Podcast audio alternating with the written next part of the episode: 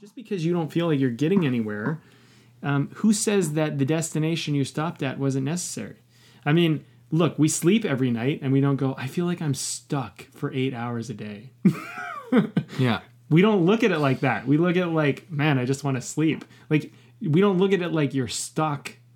Like, why do we look at life like I'm stuck? You know, maybe this is the same as sleep. Maybe your period of depression or your period of standstill was like sleep, where you were recovering and nurturing and regenerating what you needed to carry on the journey. This is Way of the Artist with Brandon Colby Cook and Evan Schulte, Identifying your blocks and demystifying your struggles so that you can claim your own path. and make your life a work of art.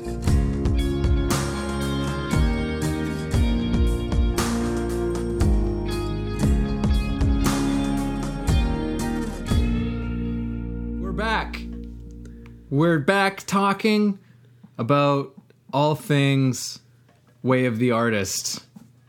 And That's a lot of wells. well, well, well, well, well, well, well. Here we are. Here we are, talking, drinking some beer, having a good time, chatting about all kinds of wonderful things that we like to chat about. Hopefully, some of them are helpful, but we can never tell exactly. So, today we are kind of in a bit of a new territory for the show. We have just done 21 laws, as it were, that we've covered. Plus, there was the first three episodes, which were all about finding your path and claiming your path, all of that wonderful business. And now we're starting to dive into, I guess, more particular areas. We're going to start getting like really nuanced with some of these themes and topics, which uh, we always encourage people who are listening. If there's something you want to hear us talk about, let us know. Yeah. We love to chat about the stuff that is concerning to you. But today, we've decided upon a topic. We were going over some different things. And today is all about emotional roadblocks and how do you move through emotional roadblocks? What those things even are, even. That's the first thing that we need to discuss is what is an emotional roadblock?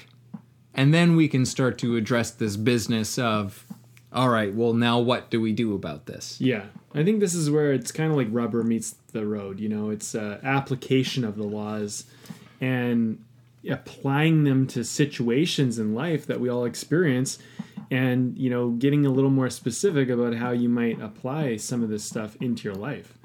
Um, you know, there's a saying, I, I really agree with this saying, but it's like, they'll they'll never remember what you said they'll never remember what you did but they'll always remember how you made them feel. And i think that's a very telling statement about just the human experience which is that we're feeling beings we are emotional beings and our bodies our sense of just feeling an emotion is really the difference maker in a lot of how we go through life mm-hmm. and I think, like, you know, I mean, let's just go back to the most basic analogy. You know, this is way of the artist. Let's say you're hiking on a trail and your legs get tired or the hill gets steep. You feel the pain of the incline. You feel the pain of being tired or fatigued, right? Um, you you see something new. You see an exciting waterfall. You see something. Um, you might forget about how you feel and then be in this state of emotional elation, which is still emotion, it's just not so much in the body feeling, but it's all coming down to our engagement with how we are feeling and what we're kind of bringing in. So I think like this particular episode is really like, well, how do those things like help us? How do they get in our way? How do we even relate to feeling and emotion? And I mean, if anybody's an artist or has done anything artistic, at some point or another, you're probably going to recognize that feeling and emotion has to come into your work. Mm-hmm. You know, I, I don't think there is an artist out there that can honestly say that they do everything intellectually. Yes. You know, although the, although it might seem that way, you know, you'll ask people like, "Why did you do that?" You're like, "Well, it felt right." It it's it it. I had a sense about it, right? What is that sense? What is that feeling? Yeah. And how does that relate? And then how does that block us? Really, is what Well, because I mean, the emotions are so much of the meaning that that is permeated throughout the events. You know, because if we just describe the events of our experiences in a com- purely objective way, there would be there's something kind of strange about that. If someone were to relay a story, it's like, well, uh, then this happened, and then this happened, and then this happened, and then this happened, and you go, oh, geez, you know, like sometimes you, you know, like, have you ever had a you know a friend tell you like a story is something really crazy happening, but they just kind of say it like, yeah, this happened, this happened, this happened, this happened, and um, yeah, so now my my house is gone, and you just like not said, but you go. But then you just go, holy shit, are you okay? Yeah. You know, like where you have to just check in with somebody because you're just Well, like, because they seem like they would be in shock or something. Yeah. Because that's not natural. Mm-hmm. I mean, because we expect, actually, we expect emotion to be relayed. yeah. When we communicate, if someone doesn't communicate with emotion, it's actually quite weird Mm-hmm. and disengaging. And we're like, uh, something is off. Like we have a body sense, and I know I'm not alone in this. Is that when someone tells you an event based story that you feel more emotion than they do to their own story, Yeah. and you can tell they don't, you know something's amiss. You know that they're either in denial, in shock, or or they're lying, or something's wrong because we as human beings we don't actually like this is you know and this isn't i didn't make this shit up i mean we don't actually communicate logically we actually communicate more so emotionally but it seems like we communicate logically. And i think digitally we transfer information to each other like you know we say like uh, the data is this and blah blah blah. But when it comes down to more like human personal story uh, and what we actually care about and what matters and what's meaningful is it all comes down to like how did it make me feel whether we recognize that or not like we trade on feelings. We trade on emotion um, i can do an example. I think is a great way to start this. Example away, friend. well you said story so let's just bring story into this. I'm going to tell you two versions of the same story. I'm 10 years old. I'm on the soccer field. I'm i'm i'm playing with this team. I'm like you know i'm not i'm a defensive player. I'm not the best. And we're moving up the field and i start pushing up and my team passes me the ball i'm at the top of the box and i take a crack and i score. It's my very first goal. And I look over and all the the family members, like everybody's family, is cheering. My dad, and my friend's dad's recording the game, and they they capture it and they capture the whole team, and the whole team knows it's my first goal, and they all come and they surround me, and they they don't quite hold me up, but it's basically that. Mm-hmm. Not just because we scored as a team, but because they knew it was my first goal and I was new to the team. Mm-hmm. And the and the and you know the the the parents don't necessarily run onto the field, but you can feel the love that's kind of coming and I look into the all the parents, and everyone's parents are there except mine. They missed it. They missed this goal. They missed this glorious moment I had in my life. And I, in that moment, I realized, geez, maybe this doesn't matter as much as I think it matters. Maybe I need to do more to matter. Maybe if it mattered enough, they would be there. Okay, that's one way to tell the story. You start to feel if whatever, if you connected with the story, you start to feel a little empathy. You start to feel like you were there. It was present. I told it present moment. The other story is like, yeah, so I was 10 years old and um, the team passed me a ball and I scored my first goal and people surrounded me and, you know, uh, it was caught on film. Yeah. It's another way to tell the story, but the thing is, is like they're different because one's trading on emotions and the other one isn't. And the one that trades on emotions will actually last. Like you, you may actually remember that because if you feel it, it it links into your psyche, it links into your body. If you don't feel it, it will be almost gone as quickly as it came in. And I think, like, you know, I learned this very early on with uh, school, for example. If I cared about what I was learning, I was like a genius. But if I didn't care, I couldn't remember anything. It was like I was the worst student in the world because and that's the key thing you know is you have to emotionally care about something for it to matter and i think this is going to pair very nicely into our into our talk here because you know we're talking about emotional roadblocks why does Yeah. the roadblock even matter because there's emotion involved Yes, yes. so, yeah, I think this is going to to come full circle here. So let's take a look at what this is. Just on like first look. So, what is an emotional roadblock? Like, what what do we even mean by this this idea? And and there is a little bit of uh, uh, trickery going on here even with that an emotional roadblock. There it's not exactly as it as it appears on the surface. So let's dive a little bit into that. So an emotional roadblock. So obviously we've got there's emotions involved and there's this idea of a roadblock. This is something that is preventing you from moving in a direction. Yeah. Right, you, so it's- you feel stuff. Yes, it's an emotion that is preventing you from moving in a direction you, I'm guessing, want to go. yeah. And this is true for so many of us in our lives with, with different endeavors and enterprises that we want to go on. It's definitely true for artists who are constantly in a process of creating new things, new bodies of work, new materials. And we're all engaged in that in, in some on some level. And things can come up for us personally that interfere with us. We want at least this is for me what what I think of when when I think of like an emotional roadblock. It's like I want to do this thing. I want to go out and and create this, do this, and I just can't bring myself to to do to doing it. There's uh, an anxiety.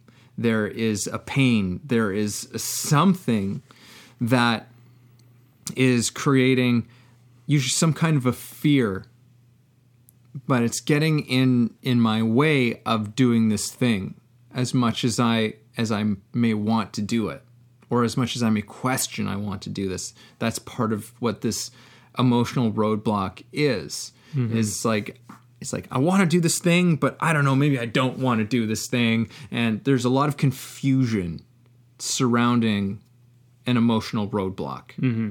i think. I think also like we have uh, in society we have a way of trying to force things where we try to push things through um, even though we're not feeling it, you know, um, and we try to uh, you know amp up feeling in another way to compensate or overcome a feeling. right And um, you know, I think like the thing about feeling, I mean, the the you know, if I've learned anything about feelings as I've gone through my journey, is that all feelings are valid, all feelings are important. No feeling is bad or wrong. Um, but I don't think that most people feel that way or think of it that way. You know, I think a lot of people think, well, sadness or anger somehow are not good, you know, stuff like this, right? They're considered bad feelings. right Well, that's the first problem with an emotional roadblock. When you judge a feeling, when you judge an emotion, yeah you're immediately blocked because now you can't feel. And what is a feeling there for? You know, a feeling is there to give you feedback, to draw your attention to something, to, to, to make you pay attention.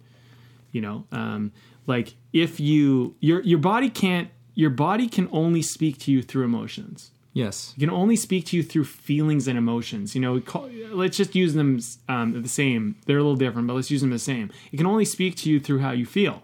Yeah. So if something's wrong, it makes your body feel a certain way so that you know something's wrong. Mm-hmm. If you don't listen to it, if you don't respond to it, if you make that feeling wrong, try to numb it, try to change it, your body has no more means to communicate to you.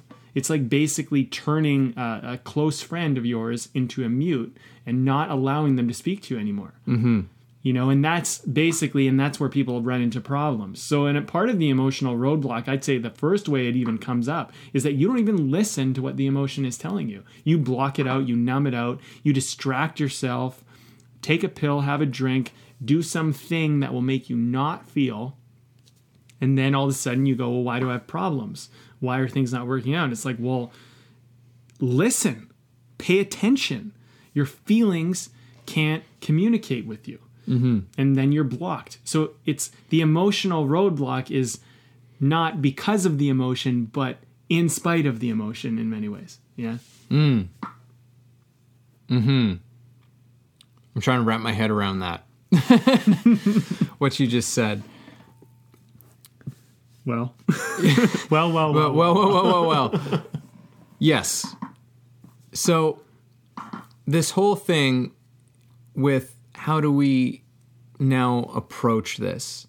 So, what you first said there was like our judgments around our emotions and and there being better or worse emotions is really that that's not necessarily like our emotions in many ways are communicators to us. And if we've learned anything from the Pixar film Inside Out it's that every emotion has its place and that they're all useful for us if we acknowledge them. And when we come up against uh, an emotion, or we we not come up against, but when we experience an emotion that we might consider undesirable, we're feeling worried, we're feeling anxious, we're feeling afraid, we're feeling angry, this type of thing. That emotion is there to to tell us something as you've been saying. It is there to tell us something. It is there to teach us something. There's something it's like pay attention. Pay attention listen. And it won't go away until it's actually looked at mm-hmm. until you actually give it some time and attention. And it can even be as easy as feeling that emotion, experiencing it, and just saying, okay, what is this about? What is this feeling about? What what is this feeling trying to tell me? Right? And it's saying it's like something is amiss, something is not quite right about a certain situation. And these emotions can force us to a place to get real honest with ourselves. Mm. And I think a lot of us can relate to an experience of being at a very at a, an extraordinary low point in our in our lives you know like one of those moments where you've just been a circumstance or a situation has just like often literally brought you to your knees. Just brought you to your knees and and you're you know slamming your hands against the pavement or you're crying into like your your pillow or your hands or something. And you hit this point where it's just the the dam has burst. And within that bursting of the dam you become so hyper and profoundly aware of something in your life mm. where you just go i can't do this anymore. Hmm. Sometimes that's how it comes it's like i can't or i won't do this anymore. I'm not going to do this anymore. I'm not going to put myself into this place anymore. And and we ha- make a choice to make a change on some level right? So the emotion is there to to show us something. And this is one of for me in this conversation one of the major major points in in this regard is a number a, a few years back I went through a pretty big existential kind of crisis in my life. Uh, not just in like a whoa, what am I going to do for a job or something like that. You know, that is a type of existential crisis, but an existential crisis of when I was seriously questioning just reality itself and and what my place was and uh, what was the meaning of anything and how am I going to move forward? Am I losing my like genuinely, genuinely? Am I losing my mind right now? Am I completely coming coming apart? And in that experience and beginning to find my way out of that that circumstance, one of the very early beginnings of that and again, I want to reiterate, and during this experience, every day felt like I was just narrowly avoiding massive panic attacks almost constantly. Like it was, it was one of these things where I, I just felt like I was, it was, this thing was constantly looming around me. And one of the things coming out of it that I learned at the beginning was this difference between the emotions and the thoughts mm-hmm. that were occurring. Because I was experiencing an emotion very often, but the thing that was actually very often causing the anxiety, that was causing the, the stress, was the thoughts that I had around the emotion it was the it was this sort of story to come kind of more full circle with with mm-hmm. where you started this off, which was this story that was being formed around this emotion, which was not really the emotion itself, and just fed the the thought just kind of fed into perpetuating the emotion and me not really looking at the emotion, just being with the emotion, just saying I feel so sad. Mm. Right. And it was when I would just allowed myself to just be sad and, ha- and and allow myself to have some some moments of vulnerability and let myself just feel that and let that sadness just express itself that I started to really just kind of come come through this thing. That was part of the first major steps. So there's this whole part of an emotional roadblock, which, as you said, there's this, this is kind of a trick statement, which that it's not so much the emotion that is the roadblock; it is the thought that we often attach with it that is the roadblock. Yeah, because, you used this example earlier, and I, I really love this example. It was before the podcast recorded, so it's the first time you guys are hearing it. But um, a person says something like, "I'm feeling really lost right now," or "Feeling I'm I'm not getting anywhere." But that's not a feeling, and you pointed that out, which I think was a great uh, a great way to separate where the thought and the feeling are. Is like I have a feeling, and I have a thought that I'm not getting anywhere, and I take the feeling that I'm feeling and I attach it to the thought that I'm not getting anywhere, and somehow marry them together and then I create an emotional relationship, law of relationship, mm-hmm. to a story, to a meaning that is not necessarily serve me or even have anything to do with each other. I think, like, you know, I, I think that people have the power of story and vision and meaning at all times. Mm-hmm. We all do. And we just unfortunately abuse it at times. We make things mean stuff they don't actually mean. We tell stories that don't actually serve us or add up, you know, yeah. according to really anything to do with with the reality that we would even choose if we could and we can. Um, and then, you know, the the other thing is we have a vision. We have this idea. We actually literally see things that have never happened and don't exist and we make them into reality. Mm-hmm. And also, vision has another side of like, there's the imagination side of vision, but there's the other side of vision, which is like, what do you actually see? Like, mm-hmm. vision is also like, what are you filtering and framing for? So, like, um, there mm-hmm. you have everything in front of you. I mean, I think this is what our audience needs to embrace if they're going to continue in this journey with us. You in front of you right now is anything and everything to embrace what you see is what you chose to see. You don't actually see everything. So right now I'm looking at, you know, I'm looking at a microphone. I'm looking at you. I'm looking at, um, you know, these furry blankets and things that are around us that soften and dampen the sound. Mm-hmm. I'm looking at that, right? So that's in front of me. Well, am I looking at the fibers of the furry blanket? Am I looking at the you know the little details on the mic? Am I, you know, am I what what am I even picking up here? Right now, we the problem I think is that when it comes to emotional roadblock, we actually think we see reality. We actually think we see everything. Yeah. I just think what happens is we need to start recognizing that we don't see everything and we also pick and choose what we see and we make what we pick and choose more meaningful than something else. Mm-hmm. And if we caught ourselves in a roadblock, it's really just a problem of perception. We need to go back and be like, okay, well, what I'm looking at is not what I want to look at. There are other things to see. Why don't I look at what else there is to see?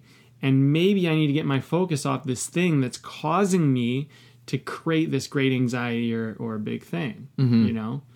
Um, I mean, like I, I feel like that. Okay, that's a heady concept, but let's let's take this further. Um, my parents didn't show up to my soccer game. Everyone else's did. I can make that mean that my parents don't love me. Yeah. I can tell the story of how they're too busy and they don't care. And regardless, the thing is is that I can manufacture that. And Yeah. everyone else can manufacture that with me. But the thing is is like at the end of the day like does first of all, is that even true? Second of all, does it even matter? If it were true, does it even matter?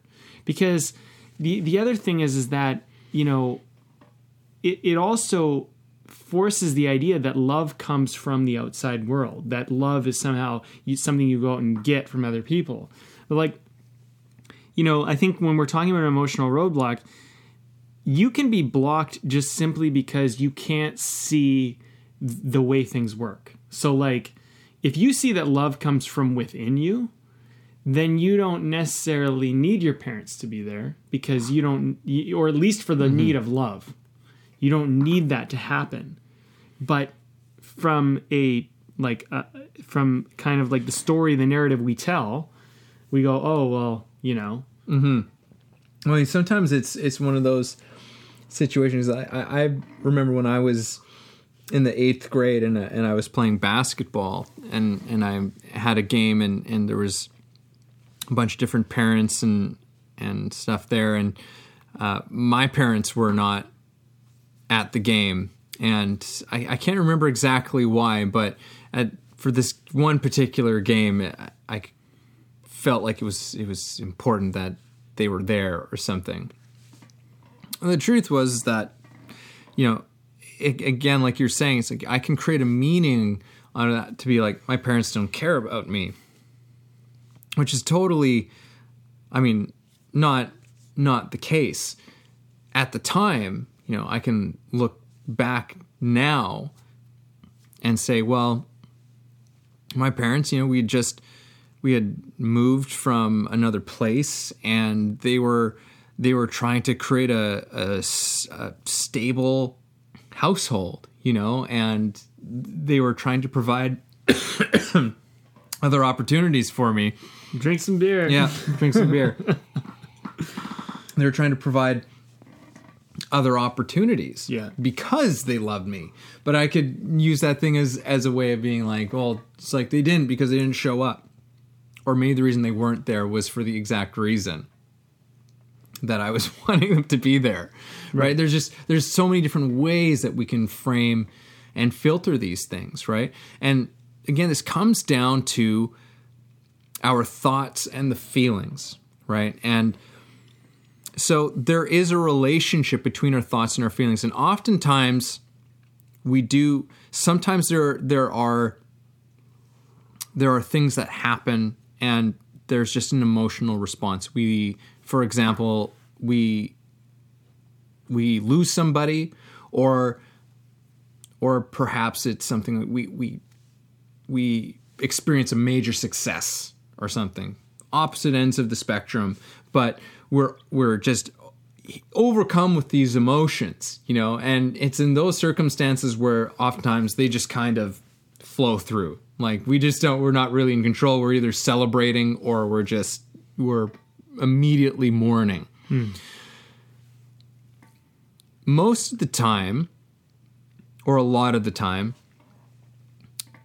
these emotion a, a lot of the emotions especially what we're dealing with here in, in in this conversation when we experience these roadblock emotions, they're almost always attached to a thought. So it's the feeling is only arising because there is a thought that we're running over and over and over and over and over and over and over again. And that thought, when it's hit that point, is some kind of a belief very mm-hmm. often. And you could almost think of a belief as a concentrated thought. Yeah, totally. It's a it's a highly concentrated thought, which is also pretty much what psychosis is as well, which is just a thought that just is continues to repeat in in someone's mind. So, out of repeating this thought, becoming a belief, it creates this emotion. And we notice this thing as an emotion. It's almost it's it's that emotion is speaking to us because it's trying to help us.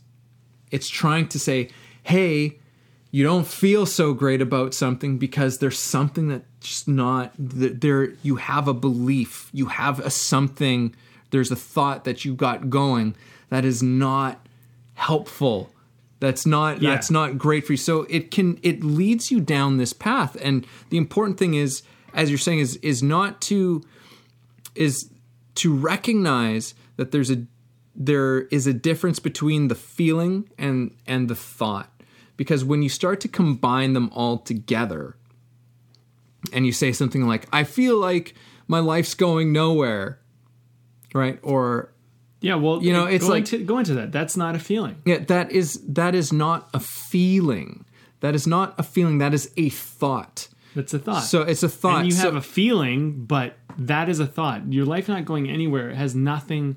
Like the feeling could totally be detached from that. Yeah. you just paired it with it. Yeah. So the feeling is actually, it's like, so the feeling is not that your life is going nowhere. The feeling is that you are anxious and worried and nervous and, you know, you're, you're very uh, irritable, whatever it could be, right? Agitated. That is the emotion.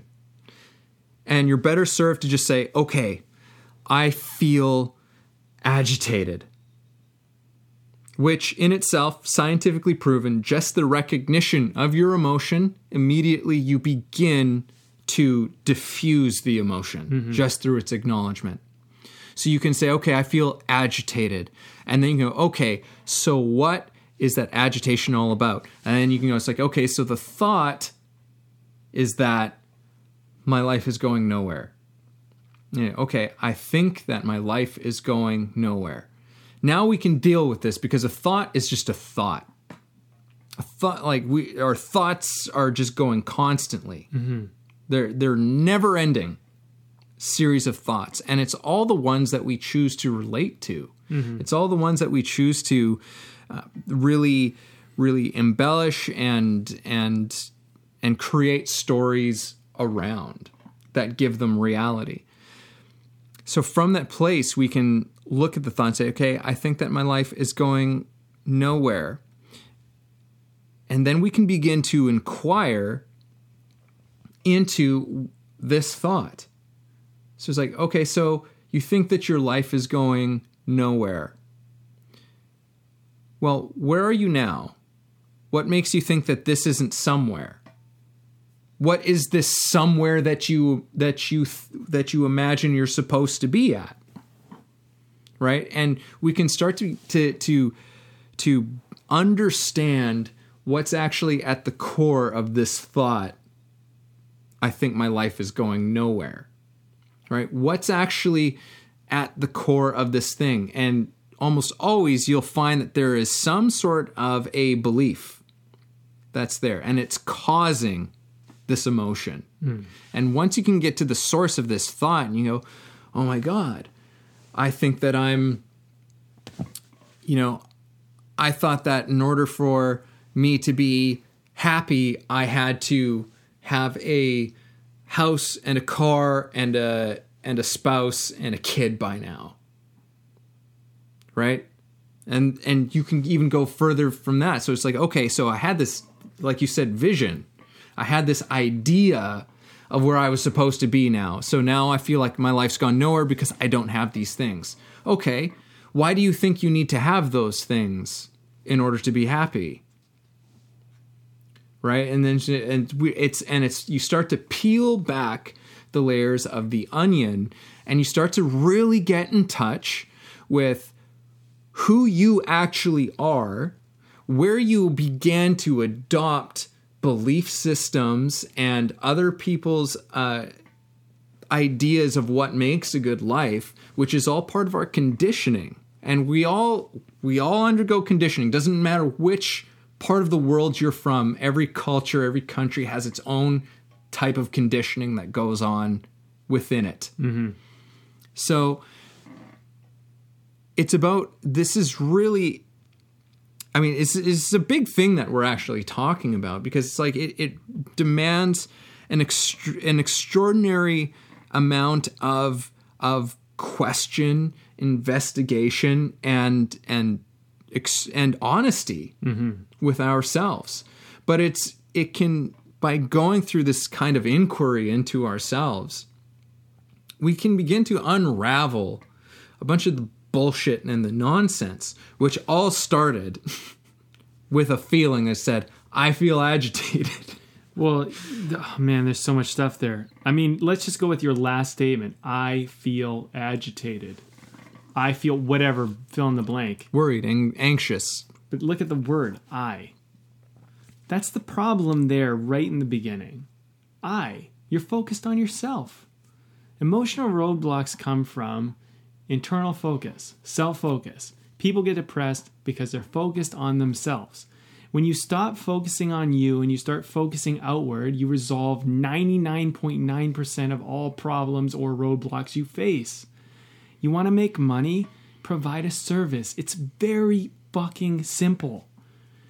Listen, everybody is thinking about themselves. Here, here I'm just going to say it straight up to everybody. Doesn't matter if you're an artist or you're a business or you're a politician, doesn't matter.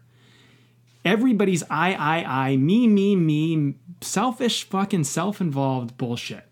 That's the world we live in. So accept it. Now, here's the thing everybody wants, wants, wants. Very little giving in our society. Why is there unhappiness? Very little giving, very much focus on self. Bottom line. I'm not making this shit up. This is just how it works. You want to resolve 99.9% of your problems? Get your focus off yourself. Focus outward. Figure out what can I do for other people? What can I give? What can I provide? What service can I offer? You will resolve almost all your problems. Mm-hmm.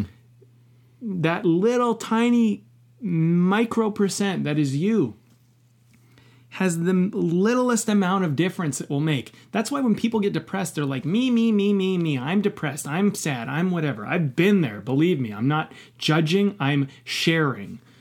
When I was depressed, I was trying to fix that 0.1% and try and change 100% of my life. Impossible the way I changed my life was like, look at what I can do, what I can give, what I can share, what I can put out, where I can focus my attention off of myself.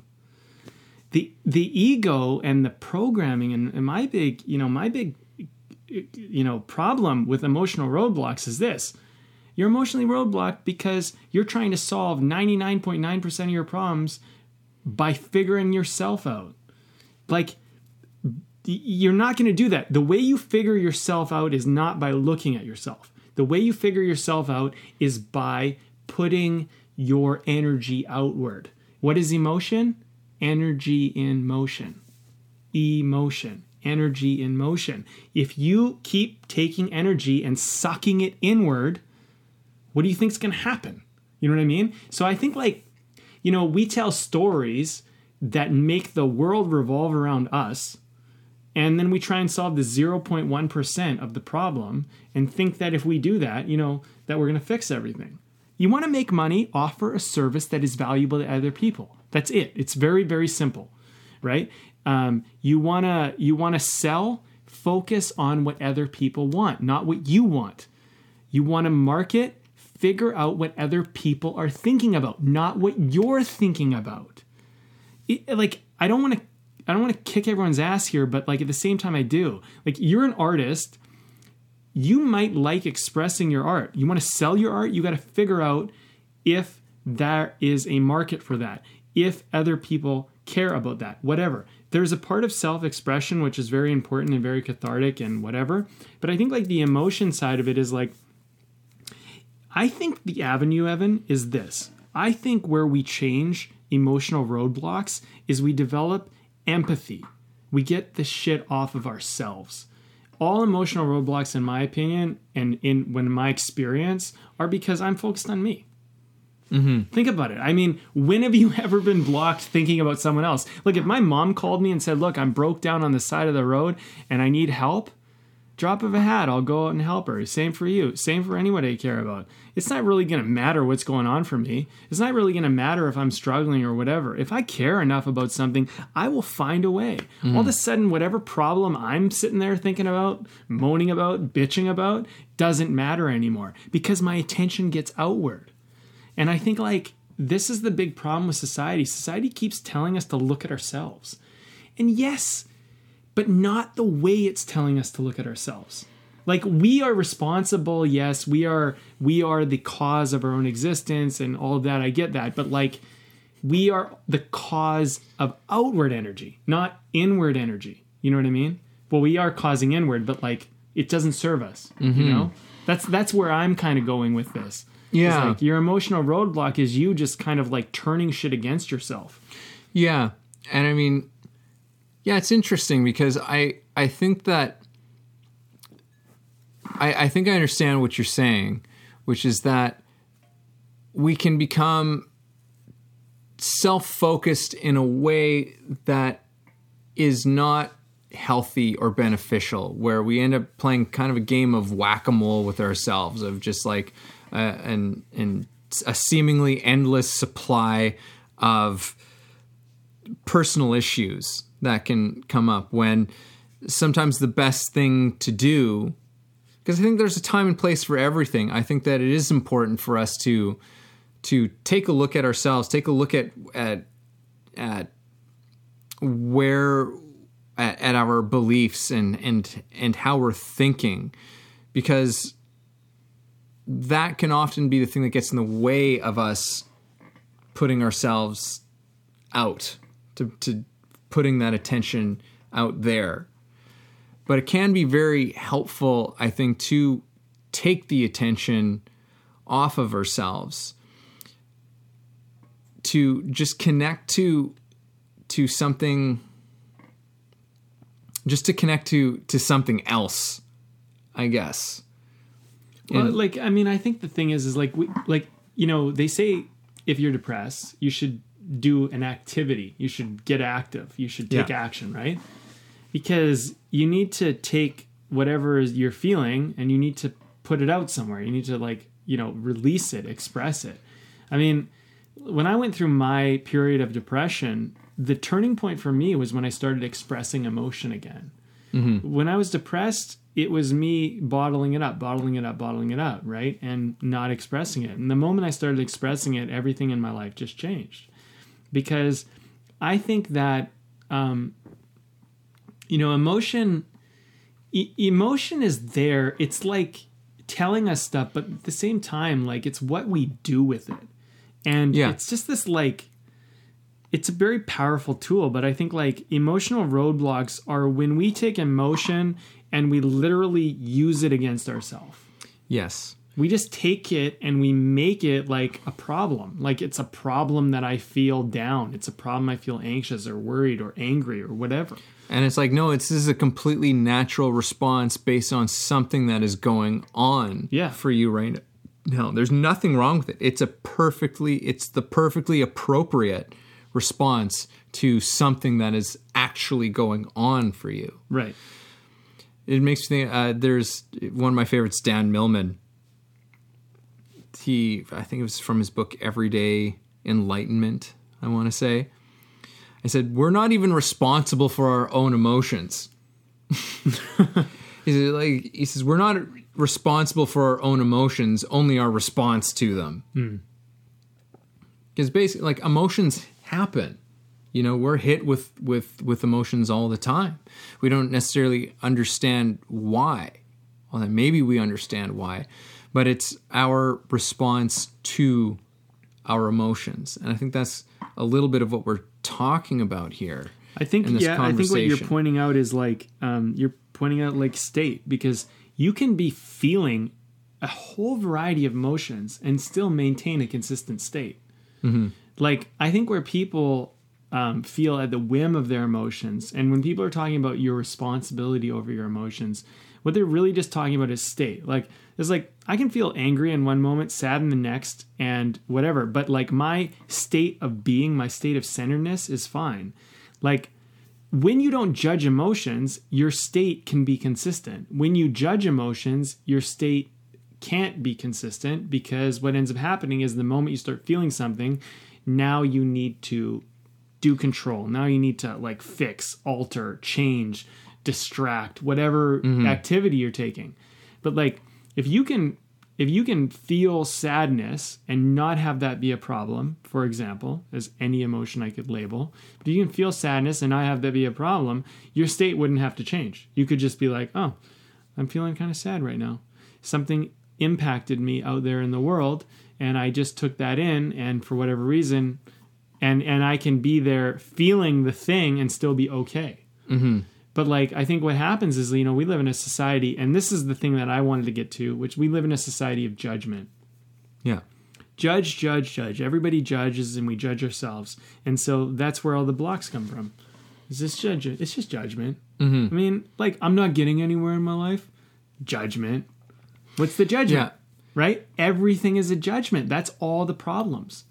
and one of I and I, I want to throw this out there, which is that you know one of the core thoughts again that's underneath a lot of this stuff of these emotional roadblocks and when you follow the thought all the way down it's it's this thought that there is something wrong with me hmm.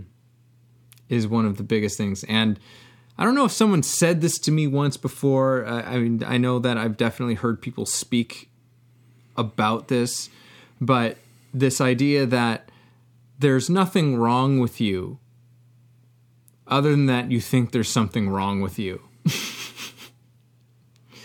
and it's this whole thing it's like there's something wrong with me that creates this kind of internal conflict. Hmm. And and that's the thing is and we talked about this before we started recording but it was like we can get into these things and this is very often what what depression is is it's these thoughts that end up feeding back into itself.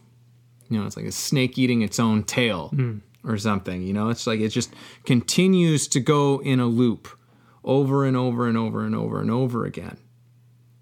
And so what we're talking about is like how can we disrupt this loop? How can we disrupt this thing? And i mean and part of that is really is understanding that okay we need to create a distinction between between the emotion and the thought. There's a relationship but we need to really understand what we're looking at hmm. first and foremost in order to understand it. So it's going to that place of because if we start to bring the thought, like again, coming back to this thing, like I feel like my life is going nowhere. So now we've tied up thought and emotion into the same thing. And it becomes so convoluted, it becomes so confusing to look at it. Which is why we go, it's like, okay, so well, what is the emotion actually? Here's my thought. I think the emotion is just to draw your attention to the fact that you have a thought. Yeah. That's it. And then you let go of the emotion after that. It's like I feel emotional because I feel like I'm going nowhere. The emotion got you to pay attention to I feel like I'm going nowhere. I think I'm going nowhere. Yeah. So then you separate, you go, okay, I think I'm going nowhere. The emotion brought my attention to I think I'm going nowhere. Well, why do I think I'm going nowhere? well, because I do this and it doesn't work out, and you know, and blah blah blah, and I'm here in my life, and blah blah whatever. But now you're looking at something, and you can go, okay, well, um, if if you are to acknowledge that you say, okay, well, let's just take for example, in your opinion, right now, you think you're going nowhere. You can look and go, well, what what would it take to be going somewhere? and then you could begin the journey of going somewhere. I mean, if you were in a if you were on a hike, right? You were on a big trail, and let's uh, you know, and then maybe it was like a thirty day hike or whatever, but you're on a big hike and you're walking along and you're like, you know, we've been camping at this spot for a long time. I feel like we're never gonna move, and you and we might go, yeah, it's pretty nice spot here. We've been liking it. We've been enjoying it. Um, we've been uh, doing certain things that, from stopping on the trail of moving somewhere, have allowed us to do things that if we were moving, wouldn't be able to do. But you know what? We're done that. Let's move again. Let's continue on the trail. Life is not much unlike that. Just because you don't feel like you're getting anywhere, um, who says that the destination you stopped at wasn't necessary? I mean, look, we sleep every night and we don't go, I feel like I'm stuck for eight hours a day. Yeah. We don't look at it like that. We look at it like, man, I just want to sleep. Like, we don't look at it like you're stuck. Like, why do we look at life like I'm stuck? You know, maybe this is the same as sleep. Maybe your period of depression or your period of standstill was like sleep, where you were recovering and nurturing and regenerating what you needed to carry on the journey. So, like, you know, I don't know. I mean, if anybody's real like honest with themselves, they're gonna be like, you're not stuck there forever. Maybe you got stuck in like a spot or you're standstill for a period of time in an area, but like it'll pass. Come on. Mm-hmm. I mean, we all know it's gonna pass. Let's be honest. It's like something is going to shift and change, and it always does. Yeah. And I think like this whole idea of like, I mean, we're just on one topic of many we could get into, but Yeah. emotional roadblock is feeling I'm stuck, I'm not getting anywhere. Well, like one of my favorite my favorite thinkers is uh, is Krishnamurti, and and he said we only suffer because we remain in it, and we don't remain in anything. And so, like even in this analogy that you're providing, because the way that these things go sometimes defies our logical brain. Because even this idea of like, well, I'm stuck, and you know, I'm I'm not going anywhere, and and I'm just camping out here in this spot. That's not even always the case. It could sometimes be the case Yeah. that you're you've you've actually been continuing on. You've actually been journeying forth on the path, and you somehow just didn't even realize it Yeah, you're not to go to a place and then suddenly you look back and you go, wait, whole, how the hell did we get here already? yeah, How did we come this distance? And it's like, well, you did. You kept on putting. You actually just kept on putting one foot in front of the other, and you saw more and you learned more than you thought. You just kind of missed some of it because you were you were lost in these thoughts. Typically, mm-hmm. you know, and how much of us it's that Lennon quote. You know, it's like life is what's happening while we're busy making other plans. Mm-hmm. You know, that has a lot to do with with thought, mm-hmm. with with how we kind of uh, float about in our lives. There's all this stuff going. It's like being in the being in the car driving somewhere, and then you have that moment where you go, "Whoa, holy shit! I don't even remember what happened in the last." Five minutes or some or however much time has passed you know like yeah. You see this when people go on autopilot when they're used to taking the same road the Yeah. same time, and then they're meaning to go somewhere else, and they drive to somewhere they normally go, and they're like, oh, and it was like you're Yeah. on autopilot. Yeah, And- like and- you were driving. Yeah. you were you were you were negotiating turns, avoiding traffic, but you were not really conscious of doing a lot of that stuff. Right. It's very similar to that. often. I think I think what you're you're pointing out is the the fact that like there is a lot of um, kind of the subconscious is moving us forward, even though consciously we're on something else right now. We're focused on something else. Yeah. and um, that's the you know that's the thing about like like roadblocks is like you you, you know you can be experience you can be experiencing being blocked and not be blocked at all but you are experiencing being blocked. You're experiencing being stopped. Um, the other thing and we haven't really mentioned this but i, I want to bring it into the conversation was that the emotion in many ways is a direction not um, it's not telling you that there's necessarily a problem it's just telling you that there's another way to go you know? So like you know i think like and i've done this enough in my life to know but like uh, you know when i'm trying to force something when i'm trying to make something work a certain way and it won't work and it's difficult and it's hard and i feel blocked and it's like well you know sometimes it's just you just need to go about things a different way. You know you just need to not do it the way that you've been doing it. It's just simply that easy. And the emotion says like hey this is hard this is difficult this is not working this doesn't feel good it doesn't feel right something feels wrong and so that's enough sometimes to tell you like okay well you don't have to not do it just maybe find a new way of going about it mm-hmm. you know Change your relationship to it. yeah, I mean, let's let's take the actor for example, just because you know I'm sure there's some actors who listen to us. You're auditioning, auditioning, auditioning, and you're not booking roles, and you're getting frustrated. You're feeling anxiety. You're wondering if you'll ever be an actor, and blah blah blah. Okay, great. Um, maybe the way in which you're going about your acting career is not the way for you. Mm-hmm. And then you go, but other people are auditioning and they're booking roles. It's like, yeah, that's what's happening for them. Maybe this isn't your path. Maybe your path is to make your own project. In fact, maybe you're not just an actor, maybe you're also a filmmaker and a screenwriter. In fact, maybe there's something else in you that is waiting to come out, but because you keep trying to force down the path of auditioning, you keep thinking that this is who you need to be and this is how your life's supposed to look. And I mean, that's the way it's supposed to unfold. yeah. Yeah. I mean, I can relate to this personally. I love acting. I don't like auditioning at all. Yeah. I don't like the. In fact, I'll take it further. I don't even like the film industry. Most of the film industry I don't like. And and the reason why is because it's pretentious and so much about image and how people look and everybody's like I booked some role that means nothing and no one will ever remember and doesn't matter. And I'm great great. It matters to you. Awesome. Mm. I can respect that.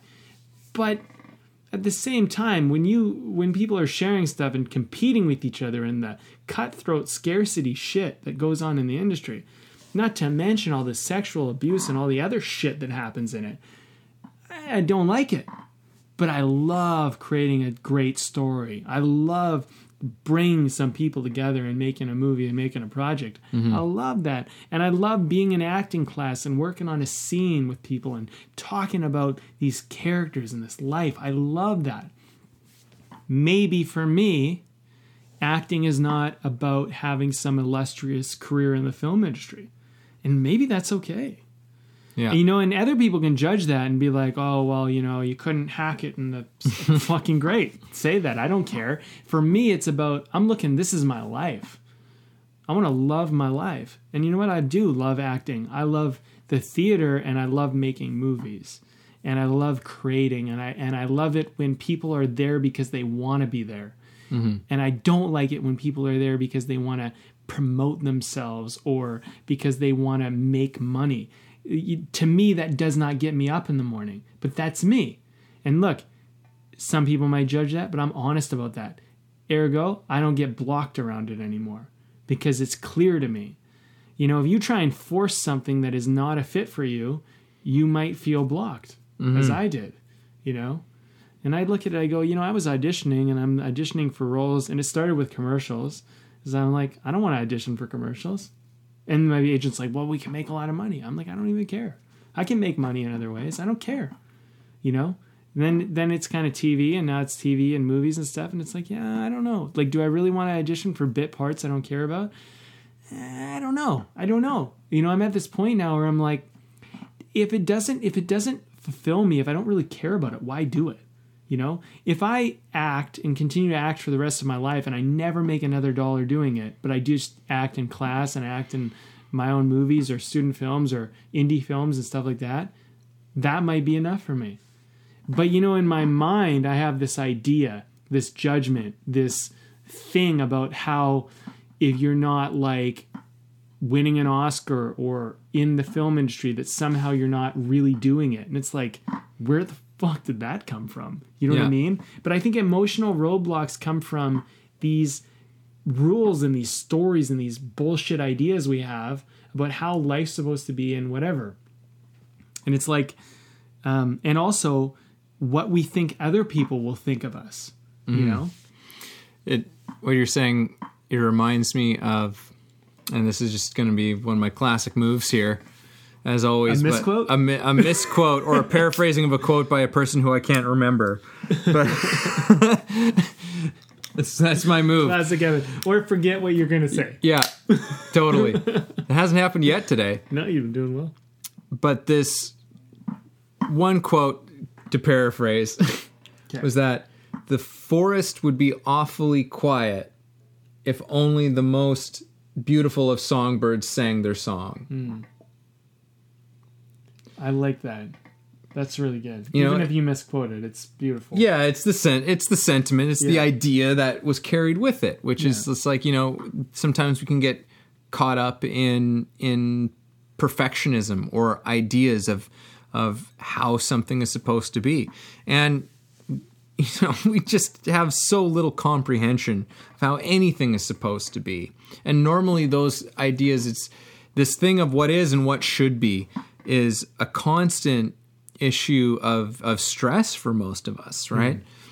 And it takes us away from actually just doing the things that we want to do. Hmm. You know, because otherwise it comes with all of this baggage and that's often what creates these emotional roadblocks.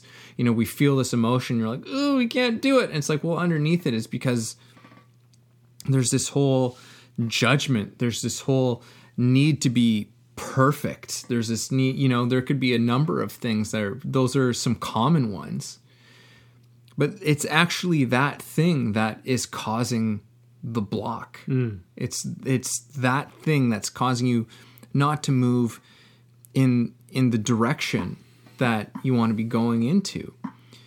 And again, so much for talks we we go into being more and more conscientious about what our lives are and where we actually are in our lives.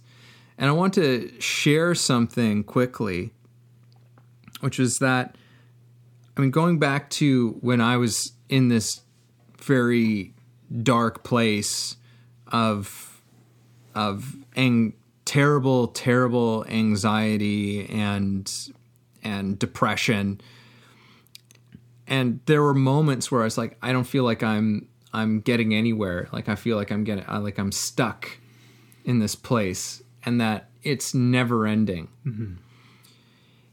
During that time, there was all of these other things that were happening. I was suddenly opening myself up to the writers and philosophers and thinkers and other people who I had never who I'd never opened myself up to before that I'd never gone and considered before. And so while I was crawling in this really dark place, suddenly there was just like this like there would be these glimmers of light or sometimes these brilliant flashes of light that occurred. And that was all part of this process. Uh, there was all of these things happening where it's like suddenly there were there were new things that were reshaping me, mm-hmm. that were there helping me, assisting me during that whole period where I felt like I was going nowhere until suddenly something happened and I was somewhere else. That was all built upon all of these little things that kind of felt like nothing, that kind of felt like going nowhere. I can relate to that. I mean, when I was in my darkest moment, that's the thing that was very difficult to see that it was causing me to look elsewhere, to look somewhere that I hadn't been looking. And I think that's what a that's what a block is a gift. It's not a like we look at a block like some negative. It's like no, like if you get blocked, if you get stopped going a certain direction, there's a gift in there. It's getting Yeah. you to look into your peripheral. It's getting you to look off into something else. That's something that we didn't even get into with this one. That Yeah. you know we have it on our kind of notes of areas we could dive into, but this We this try thing to keep these things. we try and keep these things reasonable for you, so it's like not crazy. But this could- whole thing of of Yeah. of the unknown, you know, the law of the unknown, how this factors into it, and again, how we I, we do have a kind of fear of the un, unknown, but it's more so fearing losing what we do know. And when we have an uh, one of these emotional roadblocks, it's asking us to to look into the unknown, because if we knew what the answer was to what was going on, if we knew what the solution was to this feeling that we had, which is tied to this belief that we have, then we wouldn't have a problem. it wouldn't it would never have even come up. Yeah. There would have been no emotion, there would have been no belief to address because it's already been addressed. So when we have these things, it is it this emotion is telling us that we have to go and step into something that we don't know yet Yeah. you have to go and look into this space that hasn't been looked at. It's kind of uh, you know, it's kind of a crisis of faith. Mm-hmm. You know, it's when you think like, oh, like I really believe in this. I really think this is how it works, and then you have a crisis because you all of a sudden realize, well, maybe this isn't how it works. Crisis of faith is is a wonderful thing to happen because all of a sudden you're in a place where you're willing to consider some other options. And I mean, I at this point in my life, I've just learned to look at things as when I have a crisis of faith or if I have something like that, I just look at it as like, okay, like what's the thing that I'm, you know, all right, well, I guess I'm there's about something to see now. Mm-hmm. You know, uh, I mean, this has been the, one of the massive shifts for me, and I, you know, I know we're wrapping this baby up, but um, you know, I went through so a few months ago, I was super focused on building my business. Like I woke up early in the morning, I went to sleep late at night. I worked literally all day building, creating, forming this wonderful thing I was doing. And then the last 2 months, I don't know what it was, but I hit a point where I was like I guess it was an emotional roadblock. And I hit a point where I said, you know, I need to, for some reason, I just need to do me. It needs to not be about the business. It needs to not be about where I'm going or what I'm doing or whatever. It needs to just be about me right now. And not anything other than me. And this wasn't, it wasn't like an easy, like, flick of a switch thing. This was, this took time and work and effort. But it was, I just need some self care and some self love. And it basically, I went through this process, and eventually, um, after a few weeks of this, I I started to feel, and I'm going to just say it like a calling to just play video games and just really just follow my heart into whatever it wanted to do, even if it seemed totally fucking wrong. and I had massive judgments around sitting around playing video games all day or doing whatever. And so I was like, okay, whatever, no judgment. You're going to do whatever your heart wants. Unapologetically, totally full out, no guilt, no worry, no anything. And you're going to trust that by the time you come through this, it will somehow answer whatever the problem is. And I will tell you 100% that it did. But here's the thing it wasn't video games that was necessarily the answer. Video games, now this is going to sound kind of weird and maybe people don't get it. I don't know. But video games, which I played, gave me a sense of I can do what I want to do. I can be and I can like live how I want to live. It gave me a permission. All of a sudden I had a permission. Then I was playing video games. And then what ended up happening is playing video games on my own. I started to play video games online. And I was playing video games online and I was connecting to other people online and we were having conversations.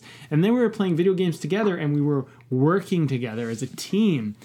What I've come to now is like, wow, what this did was it got me out of a shell that I was in and it got me communicating with people and working with people and creating and building together in a virtual world nonetheless, but it's just as real to me. I mean, it might as well be the real world because we're communicating, talking. You know, I made some friends through this online experience. And now I've kind of come to a point where I was like, all right, I'm still maybe playing some video games online and doing this and connecting with those people because I like those relationships, but I'm kind of like through that stage. And now building my business feels very easy. And the reason why is because what I needed to work through and I didn't know was that the block was my not communicating with people, not working together with people, not, you know. So video games led me to communication.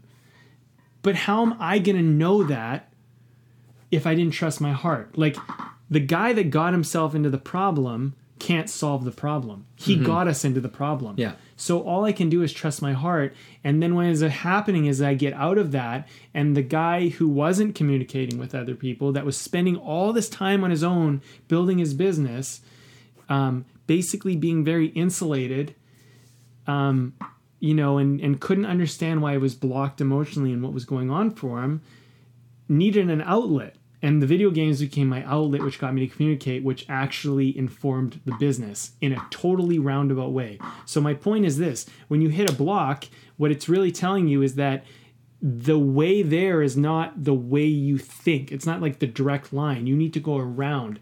But somewhere on that path off to the side, there's some key information that you won't get if you went directly. So, even though this seems totally off topic and totally way out in left field, you need to go out to left field because something in left field is important on your journey. You Yeah. need to get it. And then when you come back to the path that you were on initially or whatever, you, you realize that the piece of information was only gotten by going off the initial path. The unexpected can create new perspective. Yes.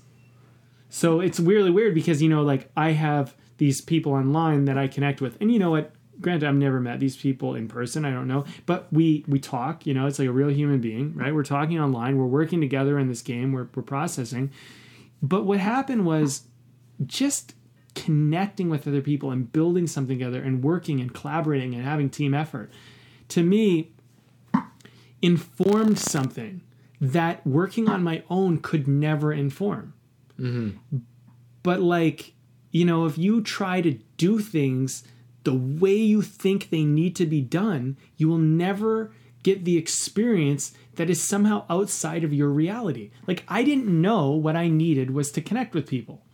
Right. But video games gave me the opportunity to get online to connect with people. And like, look, I'm I'm kind of like at that point now where I'm like, great, I played video games for two months and did me and had a blast and had some fun, and now I'm kind of I'm kind of done. you know, I'm like, Yeah. like I'm still playing a little video games because I love video games. Don't get me wrong, but I'm like, I was playing them, you know, a lot, and like now I'm kind of like, okay, great, I did that, and I feel good that I did that. But like, I mean, you know, like you've even commented on it. My state of being has raised. It's because partly I did two key things. One is I let myself do my own life without judgment. Number two is that through doing that, it gave me some unexpected benefits mm-hmm. that have served me in a, in a, and I got what I didn't even know I was looking for. And now I'm on to the next stage, which is to reapply doing my life in honor of myself without judgment and getting these benefits and applying to my business, Yeah. which those things could have never been applied before had I just gone directly there. And they were obviously necessary things for me because, I mean, otherwise I could see myself going forward in my business being in a lot of pain, um, being very lonely, not connecting with people, Yeah. yet building a successful business, but you know, feeling alone because that was the path I was on. Yeah. Well, I mean, it's it's uh, in many ways it's it's part of that pattern interrupt, and, Yeah. you know, and and a lot of the the great geniuses of history were known to, uh, you know, take walks or or have a shower or something like that. Just did something different. Took the opportunity of when they were at a point of of a block where they were frustrated, where they were at something. It's just like you know what, just completely step away. So there's a value to doing that sometimes. Completely step away from the problem. You know, because in many ways we've never actually stop thinking about it. Our subconscious continues to work on a lot of these issues very often in the Totally. background, right? So it's like give your conscious mind a break from You know- what's going on. I want to give a perfect example of what you're talking about. You and I were sitting out in my backyard in the sun, having some beer, talking about what we would talk about today. And we were in a deep philosophical conversation. All of a sudden, a dog came up to my fence. And we got up, we let it in, it ran around, we played with it, we totally stopped the philosophical conversation, and the dog was having a blast, and we were having a blast. And then the, the owner finally, after, I don't know, five, ten minutes, called their dog, and their dog went running back to their house. And we continued on our philosophical conversation. Yeah. What a beautiful, incredible moment. Mm-hmm. It stopped everything we were doing, but yet I would. I would argue that that moment with that dog served the rest of the conversation we had today and this further podcast Yeah. because that's part of life. Part of life is not always about doing the thing. And and I think emotional roadblocks sometimes they come in a massive joy. Like they don't always come in a sadness or you know, they come Yeah. with a dog that you feel happy about and this playful puppy that just wanted to play. And it gives you a moment, a break in life where you go, let's play. For me, it was an incredible moment in the day Mm-hmm. totally unexpected, totally off course. You could even say waste of time if you were judgmental of it, Yeah. right? But this is this is where I think emotional roadblocks are the gift.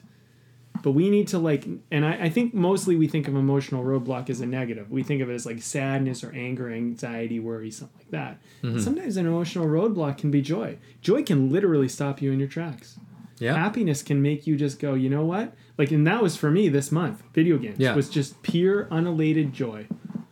Like, just totally like I'm just loving life right now, Yeah. and there's no apology about it. And then I loved life for a little bit, and then I kind of came out of it, you know, and I went, you know what? I'm so happy, and I feel so energized that I'm ready to just get up in the morning and go and do life Mhm. you know, and going, I could work endlessly again. But it's like, it made me think, like, make make room for joy in your life, make room for play, law of play, Yeah. right? Law of play could be a roadblock in life. Maybe it's just time to play, Mm-hmm. you know. Beer? Yeah. Let's talk All right. about this beer. This Okay, was your story, selection. story, story. Uh, we have beer, not as a promotion, but Evan and I started writing scripts together. And I like to share this story repeatedly because I feel it's an important one. but Evan and I have written scripts since we were in our very early 20s.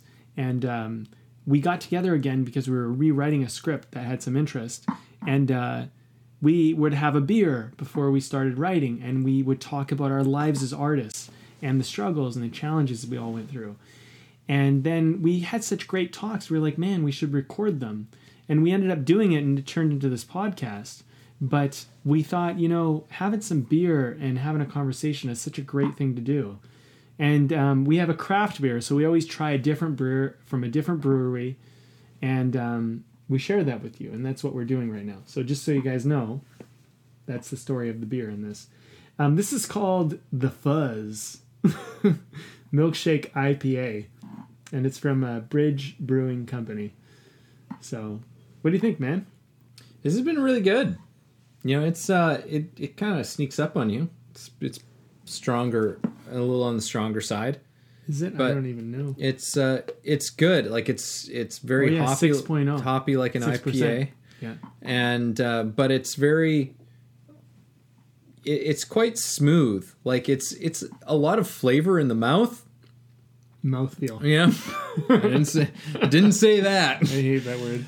but it's it's a lot of it's a lot of flavor and it's it's like it it sticks it kind of coats your mouth a little bit Well, you know the thing is, is they threw a lot of flavors into the fuzz.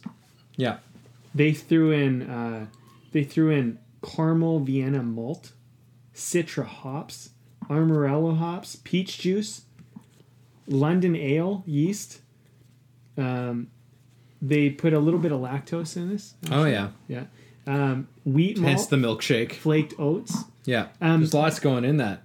Yeah, it's it's a very full beer. You know what? It's it's um it's another one of those IPAs that like you know because when we initially started recording years ago, I um I was not really a big fan of IPAs, but now I'm a big fan of them, and I feel like with all the different you know like I feel like it's one of those beers that sometimes people don't like, sometimes they love, but sometimes they don't like, and it's one of those beers that sometimes if you kind of ease into it you start to like it a little more and then you open up your palate in a way to like more of these kind of more bitter beers and stuff but anyway it's a good one i like it Yeah, absolutely. It's definitely a sipping beer. It's not really a. This isn't one that Yeah. you go and pound down with no on a weekend. This is one that you sip and, and savor and enjoy. it's de- definitely you savor it yeah Yeah. but it's i really enjoy it and uh you know i've had a couple glasses of it and i, I feel like it's not like i'm also finding that it's not the kind of beer where i kind of like get tired of because Yeah. some beers you kind of just like i've had enough Yeah. it was great to try it and now i'm kind of like i want to move on to something else Mm-hmm. this is one of those beers where it's like weirdly enough i could keep drinking it but slowly Yeah, almost like Definitely. a whiskey or something you know? definitely. Yeah. I agree with that. all right well we closing, gotta, we gotta wrap yeah, let's wrap up. this one up. Jesus. we had a lot to say apparently Um, all right. Well, I'll go. all right So in this whole thing, the emotional roadblock and everything that we've covered, and I think we've covered a lot about emotion and thought in this whole process and what that relationship is like and how that plays into all of this.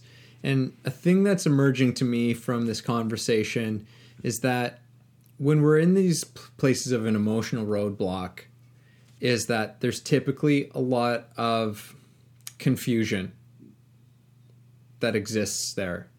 We're on very very much in a confused state when we've hit this. And from what I can see in this conversation is that there's actually very much part of us that is not confused by the situation. You know, because there's a part of us, the emotion that says something's wrong here. Hmm. Go and take a look at what's happening, what uh, about what you what you believe, about what you've been conditioned to think. Go and take a look at this and dismantle this this thing. Because a part of us knows that it's not useful. So in many ways this is like maybe I guess it's words of comfort, which is that when you're in this state know that there's a part of you that actually already knows. And it's just for you to go and discover it in yourself. I love that. You know, I'm not. I'm. I'm mostly gonna just second what you said because I. I really agree, agree, and I think that you pointed out the key thing to take away is that uh, the feeling or the emotion is actually a deeper knowing, and the thought that's going on is just, you know, it's. You know, you kind of got to look at it, the thought, and go like, okay, well, the thought is separate from the emotion, and if the thought is not serving you, then just move on with the thought. You know. Um, and I think that um, I think that really just emotion is just doing two things. It's just either drawing your attention to something, like the dog, even. You know, look at the dog story we just shared. It's drawing your attention to something, and sometimes it's really wonderful, and sometimes it's really difficult. But you know, that's part of what emotion and and uh, feeling are doing. And then and then the story, you know, like go back to the law of vision, go back to the law of story and the law of meaning, and go back to those, and you'll begin to start to see that you can take the emotion and you can start to work it. You know, you can play it. And if you're blocked, it's simply, in my opinion, because you're telling a story, making a meaning, or creating a vision that isn't serving you. So just find one that serves you. And then the emotion will give you the fuel because emotion is energy in motion. Mm-hmm. And it's trying to direct you somewhere, but if you won't let it, you're going to feel blocked because it's going, well, I'll direct you, but we're going over here. And if you keep trying to go over there, I'm not going over there. And your emotion will not go there. And it says no. Like it's like a little kid and it's like, or whatever. It's almost like a prison guard because it's like in control. And it's like, no, we're not going that way. So go this way. And if you keep forcing emotion, it's going to be hard for you. I think, and if you, if anyone can take my story, is like, if you got to take some time away and do you, even if it seems totally unrelated to your goals, go try it out for a bit and see what happens. Give yourself that permission. For me, I found it to be extremely valuable and rewarding. I just realized that my heart was telling me you need to have a little more fun in life. You're taking things way too fucking serious, man. Yeah. just enjoy it. And then once you enjoy it, we're going to be able to go wherever we want to go. You know what? In many ways, what what you're saying is, it's you know, it's like the inner artist saying, create something new, or create something different. That's your way out. Thanks for listening to the show. If you got something out of this, if you feel it improved your life or your journey in any way, please take a moment to subscribe, leave a review, or share the episode. You can also support us on Patreon, where we have tons of great bonuses. You are the ones that make the show possible and help us to thrive. Thank you for joining us.